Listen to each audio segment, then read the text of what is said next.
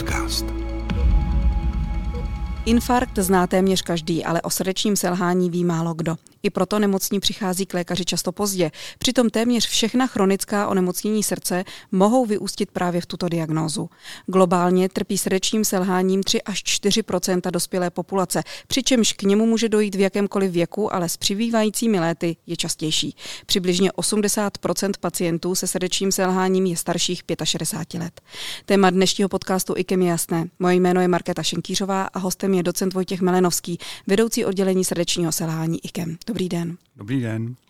Pane docente, když bychom měli začít aktualitou, samozřejmě rok covidový se podepsal na pacientech, kteří mají nějaké onemocnění srdce. Očekáváte, že lidí nebo pacientů se srdečním selháváním vám bude přibývat, to znamená ta 3 až 4% ještě porostou? Určitě vidíme teďka nárůst eh, odesl, odeslaných pacientů eh, k tomu, eh, abychom stanovili nějaký další nový postup u těchto pacientů, čili my vídáme hlavně ty pacienty, kteří jsou k nám referováni ostatními kolegy anebo lidi, kteří se obrací na nás, ale nejsme úplně příjmová nemocnice, která by brala tyto pacienty do své primární péče, takže ale rozhodně můžu potvrdit, že vidíme podstatně více od referování referovaných pacientů s touto diagnózou. Pojďme úplně od začátku. Co to tedy srdeční selhání je? Protože infarkt, jak už jsem říkal na začátku, zná téměř každý, nebo aspoň ví, jak vzniká, ale u srdečního selhání je to trošku asi obtížnější, složitější. Eh, srdeční selhání je klinická eh, diagnóza, která eh, se projeví tím, že příčinou, jejíž příčinou je snížená funkce srdce a projevy tohoto onemocnění eh, jsou takové neúplně specifické, proto také se nedá úplně, uh, like nemůže úplně si tuto diagnózu sám na sobě rozpoznat. Uh, ty, ty projevy srdečního selhání je výrazná únava, snížená tolerance zátěže, dušnost, otoky končetin, řada dalších nemocí může mít podobné projevy. A ta příčina je porušená funkce srdce, která se e, diagnostikuje pomocí ultrazvukových nebo katetrizačních metod.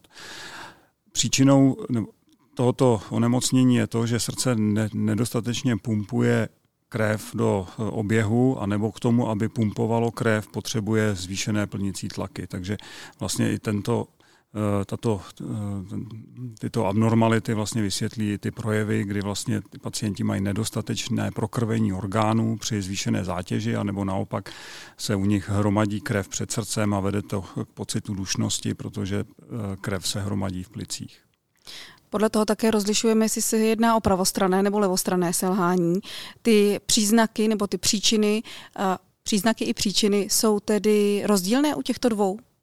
Eh, to pravost, někdy se to, dost často se to nedá úplně tak rozlišit, protože když máte eh, déle trvající levostrané selhání, tak v podstatě eh, se přetíží pak ta pravá, polovi, pravá část srdce a vlastně rozvine se oboustrané srdeční selhání. Ale Existují situace, kdy opravdu lze říct, že to je čistě pravostrané selhání, to je potom to je příčinou je často plicní onemocnění, anebo čistě levostrané selhání, kdy to je eh, situace, která je nově vzniklá, ale nicméně se srdce funguje jako celek a eh, ty eh, postižení těch jednotlivých stran se často prolínají.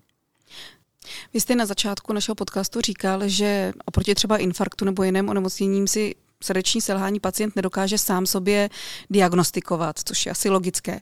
Jak se tedy na to přijde? Většinou se na to přijde tak, že ten pacient má potíže, kde eh, k praktikovi, ten ho pošle ke specialistovi a specialista udělá několik testů, krevních testů, rengen, ultrazvukové vyšetření srdce, EKG a teprve pak eh, může s jistotou říct, jestli toto onemocnění je přítomno a nebo ne. Jestli nemůže být příčina jiná, třeba nedostatek krvinek nebo onemocnění plic nebo eh, nějaké jiné onemocnění. Čili ta diagnóza srdečního selhání je, je trošku komplikovanější než třeba u selhání ledvin, kde se změří hladina kreatininu a v podstatě hned vidíme, jestli ledviny fungují dobře nebo špatně. Žádný takový test zatím není k dispozici u srdečního selhání, proto ta diagnóza je trošku komplikovanější. Někdy pacienti dost dlouho bloudí mezi jednotlivými specialisty, než dostanou tuto nálepku, ale nicméně je to jedno z nejčastějších interních onemocnění a jak jste sama říkala, 3% dospělé populace, což je v Čech, Čechách asi 300 tisíc lidí, má toto onemocnění a řada z nich o tom ani neví. Když o tom neví, můžou si to onemocnění nějakým způsobem zhoršit nebo samo prostě neustále progreduje dál a dál a až se na to přijde někdy později?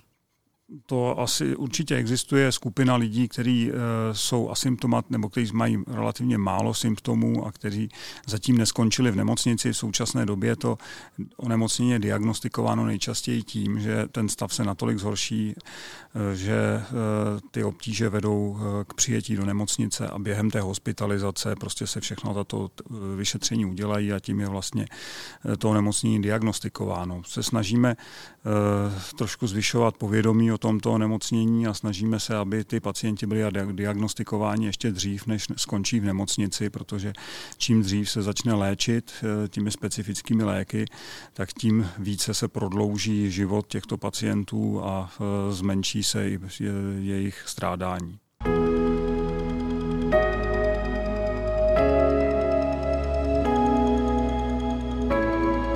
Posloucháte IKEM podcast. Je srdeční selhání nezvratný stav nebo se dá vyléčit? V malé část, dá se u některých pacientů se dá vyléčit, když víme, kde je vyvolávací příčina, která je odstranitelná, tak potom můžeme ten stav zlepšit natolik, že to srdeční selhání zmizí úplně, anebo téměř úplně. Eh, to bývá třeba u pacientů, kde příčinou je arytmie, třeba fibrilace síní. Pokud vyléčíme fibrilaci síní, dost často vyléčíme i srdeční selhání. Další takovou reverzibilní příčinou jsou eh, například to některé toxické kardiomyopatie, třeba eh, pokud je příčinou nadbytek alkoholu, když ten pacient začne dodržovat správnou životosprávu, tak může dojít k zlepšení funkce Eh, další příčina reverzibilní eh, je tlakové přetížení. Pokud ten pacient má nekontrolovanou arteriální hypertenzi, eh, tak může dojít k rozvojím srdečního selhání. To je naštěstí dneska už u nás vzácné, ale častěji to bývají chlopení vady, třeba přetížení srdce zúženou aortální chlopní, která dneska i v pokročilém věku může být vyřešena a to vlastně potom vede k ústupu srdečního selhání. Ale jinak u většiny pacientů bohužel platí to, že to je takové eh, postupně se zhoršující onemocnění. My ho můžeme eh, nyní poměrně efektivně stabilizovat a u řady lidí eh, ty, ty projevy zatlačit do kouta a v podstatě jim prodloužit život o léta, někdy i desetiletí. Nicméně srdce je velmi důležité, má minimální regenerační schopnost a jakmile tam je poškození, tak to poškození se může potom dál zhoršovat. Jak se tedy léčí? Tak Jednak eh, ty, léčí se vlastně ty eh, vnější projevy. Ty vnější, za prvním vnějším projevem je to, že eh, jsou špatně prokrvené ledviny a zadržuje se voda v těle. Ty ledviny více zabraňují odchodu sodíku a vody a vlastně vznikají otoky. Na léčbu otoků při srdečním selhání používáme diuretika, čili léky, které vlastně vypuzují ven vodu z těla. To je taková eh, první eh, rychlá pomoc, ale pak eh, máme léky v současné době, které dokáží zásadně zlepšit průběh dlouhodobí tohoto nemocnění a to jsou léky, které působí proti té hormonální aktivaci, která doprovází srdeční selhání. To jsou léky, které se jmenují beta-blokátory, AC inhibitory, inhibitory angiotenzinového receptoru anebo nově i sakubitril valsartan. To jsou všechno léky, které zabraní tomu, aby se právě rozjela ta pozitivní zpětná vazba, ta pozitivní spirála, kdy vlastně to srdce je přetížené a e, nadále se potom zhoršuje. Čili zavedení těchto léků do klinické praxe, praxe v posledních 20-30 letech e, výrazně zlepšilo přežití našich pacientů. A pak samozřejmě e, léčíme arytmie, které eh, tyto pacienti můžou mít, eh, dostávají eh, dost často přístroje, které zabraňují náhlé smrti, která je zvýšená u těchto pacientů, takže defibrilátory. Pokud mají poruchu vedení v srdci, tak tu poruchu vedení můžeme korigovat pomocí resynchronizační terapie, pomocí takového speciálního kardiostimulátoru. Část pacientů má eh, srdeční selhání nebo dost velká část v důsledku ischemické choroby srdeční, čili eh, děláme u nich katetrizační vyšetření a pokud zjistíme, že mají zúžené cévy, tak se snažíme, zúžené cévy na srdci, tak se tyto cévy snažíme zprůchodnit a to buď pomocí angioplastiky, anebo chirurgické revaskularizace, čili pomocí bypassu. A pokud mají samozřejmě nemocné chlopně, tak u části pacientů můžeme s pravením chlopní, eh, a to buď katetrizačním, anebo chirurgickým, eh, zase zlepšit průběh toho onemocnění. Čili to je v kostce léčba srdečního selhání. Jako IKEM se specializujeme i na velké srdeční operace, speciální vlastně v celé České republice, a to jsou srdeční podpory dlouhodobé nebo i transplantace srdce. Můžou pacienti se srdečním selháním dojít až k této léčbě? Ano, to, jsem, to samozřejmě eh, je pravda. Eh, bohužel se to týká pouze relativně malé části z těch pacientů, eh, čili, jak jsem říkal, to onemocnění má v Čechách asi 300 tisíc lidí a my jsme schopni nabídnout transplantační řešení 40 až 50 pacientům v IKEMu a o něco menší číslo v Brně. Velkou novinkou jsou mechanické podpory, které můžou příliš nestabilním pacientům umožnit dožít se transplantace a které se začínají používat i jako taková alternativa u pacientů k transplantaci srdce, zvláště u těch, kteří mají třeba nějakou kontraindikaci, kvůli které by nemohly být transplantováni.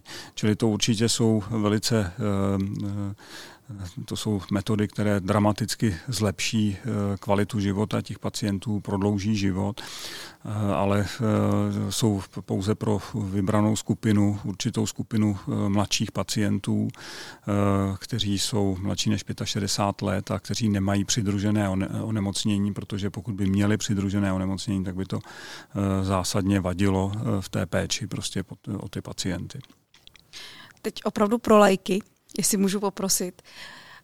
Podle čeho se rozhodujete, jakou léčbu danému pacientovi nasadíte nebo k jakému výkonu vy ho nasměřujete? Ptám se proto, že třeba spousta lidí, kteří nás teď poslouchají, mají třeba srdeční selhání, jsou na medicamentózní léčbě, to znamená berou léky a říkají si, a proč já bych nemohl dostat nové srdce? No, to je e, komplikovaná otázka, tam je řada e, in, jako e, to, je, to vám asi úplně laicky nemůžu vysvětlit, protože to eh, je tam řada prostě, ehm, ta samotná transplantace je eh, zákrok, který je eh, velmi razantní a je tam prostě potom nutno, potom to není pouze výměna srdce, jako když jdeme do autoservisu a vyměníme rozbitý motor za nový motor, tam bohužel takhle to v medicíně nefunguje a ta výměna orgánů je spojená s tím, že ten pacient pak musí doživotně užívat léky, které tlumí eh, imunitu, což je eh, značně nepřirozený stav. Eh, ty léky mají vedlejší účinky a pokud ten pacient má ještě nějaká přidružená onemocnění, třeba cévní onemocnění, tak právě ty imunosupresní léky můžou zhoršovat průběh těch cévních onemocnění, nebo pokud má onemocnění ledvin, tak ty imunosupresiva také mají vliv na nepříznivý vliv na ledviny, takže v podstatě je tam řada kontraindikací, které my musíme dodržovat, aby ty výsledky eh, toho řešení byly dobré. Eh, takže eh, nicméně snažíme se nabízet toto řešení všem, kteří na to mají nárok. Ty Eh, naše spolupracující ambulance eh, a kolegové, kteří se zabývají problematikou srdečního selhání, se na nás obracejí a posílají nám pacienty a eh, my vybíráme ty, kteří mají z této léčby prospěch a kde nejsou přítomny ty kontraindikace, o kterých jsem hovořil.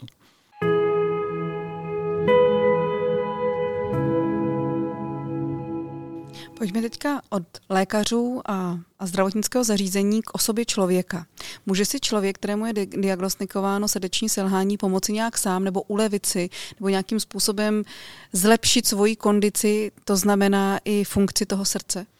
Určitě tam tato otázka si myslím, že jako stále nedoceněná. Myslím si, že je, je nutno ty pacienty dobře edukovat. Jednak můžou, zlepš- můžou změnit, někteří pacienti, ten důvod jejich srdečního selhání je čistě jejich špatná životospráva. Pokud mají dlouhodobý stres, nadbytek alkoholu, mají arytmie, které neléčí, hypertenzi, kterou neléčí, tak všechno toto dohromady může opravdu vést eh, k projevům srdečního selhání a pokud upraví svůj, svůj životosprávu, tak to může zásadně zlepšit eh, funkci srdce a my bohužel vydáme v současné době nárůst pacientů, kteří mají srdeční selhání v důsledku výrazné obezity, a, eh, která vede eh, k cukrovce a právě jak samotná obezita, tak ještě v kombinaci s cukrovkou zásadně zhoršují funkci srdce a zvyšují riziko srdečního selhání a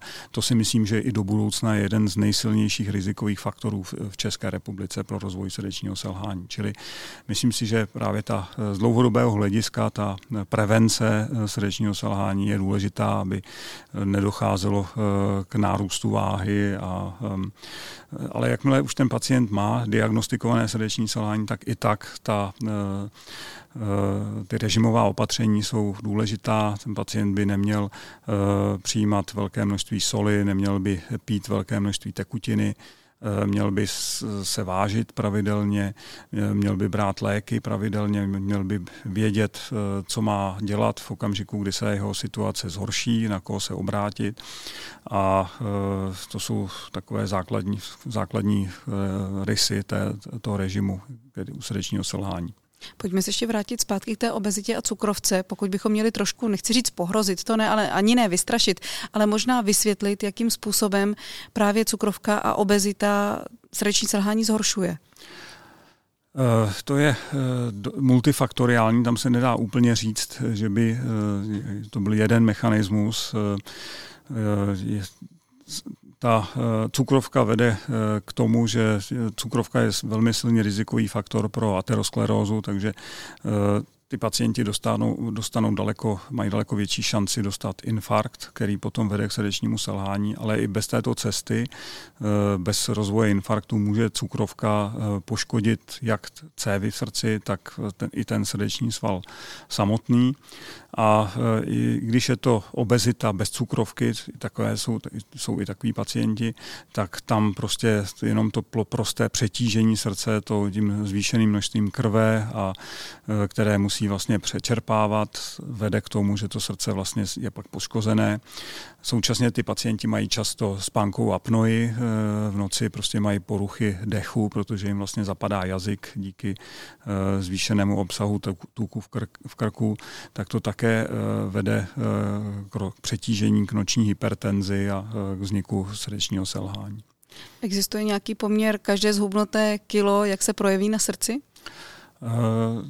Asi v epidemiologii, kdyby jsme se dívali na nějaká velká data, asi bychom toto mohli najít, ale takhle úplně to jako myslím si, že určitě je dobře se snažit aspoň o něco. Jo. I, I když někdy ty pacienti argument jsou takový nihilisté a říkají, to nemá smysl, ztratím jenom pár kilo a zase to naberu, tak ne, nemyslím si, že by to byla pravda. Myslím si, že i malý pokles váhy těm pacientům může výrazně zlepšit stav. Na závěr se teď vraťme ještě k vyhledávání těchto pacientů. Vy jste na začátku našeho rozhovoru říkal, že IKEM úplně nemůže brát každého člověka, který si myslí, že má srdeční selhání. Ty kapacity tady nejsou. Mimochodem, kolik pacientů máte na svém oddělení? Víte přibližně? No, ročně máme eh, v podstatě v současné době čtyři ambulance, čtyři místnosti a eh, proteče skrz naše oddělení 7 tisíc pacientů za rok, jako 7 tisíc návštěv, takže prostě to oddělení už jako je na vrcholu kapacity v podstatě, takže a bohužel v České republice ta síť těch ambulantních pracovišť, kde se zaměřují na tuto diagnózu, v podstatě neexistuje. sice by to mělo být v každém kardiocentru, ale opravdu ne každé kardiocentrum tuto ambulanci má a mělo by být i v malých nemocnicích a prostě víceméně tam, kde se tyto pacienti jako vyskytují ve zvýšené míře, ale bohužel to v Čechách zatím není.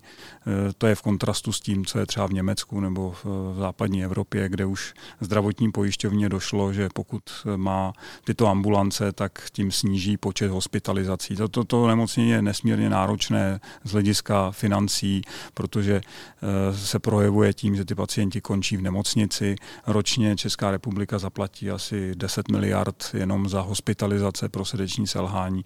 Jedna, jedna třetina těchto hospitalizací by byla eh, za, zabranitelná tím, kdyby existovaly prostě ambulance pro léčbu srdečního selhání, které eh, pak dokážou zabránit vlastně té dekompenzaci, která eh, pak stojí spousta peněz. Takže to není jenom tom, že bychom byli přetíženi a stěžovali si na přetíženost. Já myslím, že tady ne, ta péče pro ty pacienty není úplně dobrá, protože víceméně se čeká, až to, to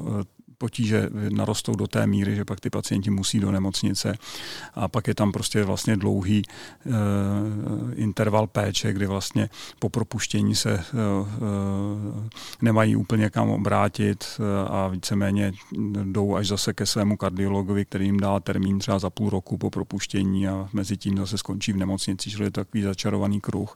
A myslím si, že asi je to na plácích zdravotní péče, kteří by měli iniciovat a podporovat rozvoj těch ambulancí, protože to může vést k snížení nákladů.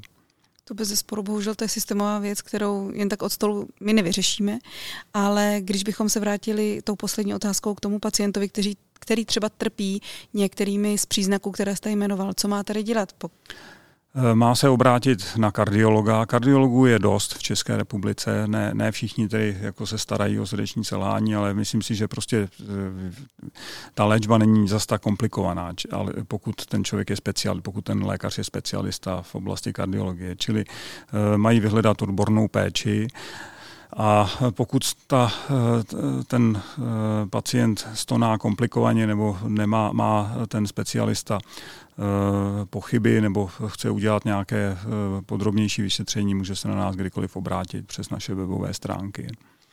Říká docent Vojtěch Melenovský, vedoucí oddělení srdečního selhání IKEM. díky moc za tento krátký exkurs do této nemoci a zase někdy naslyšenou. Děkuju.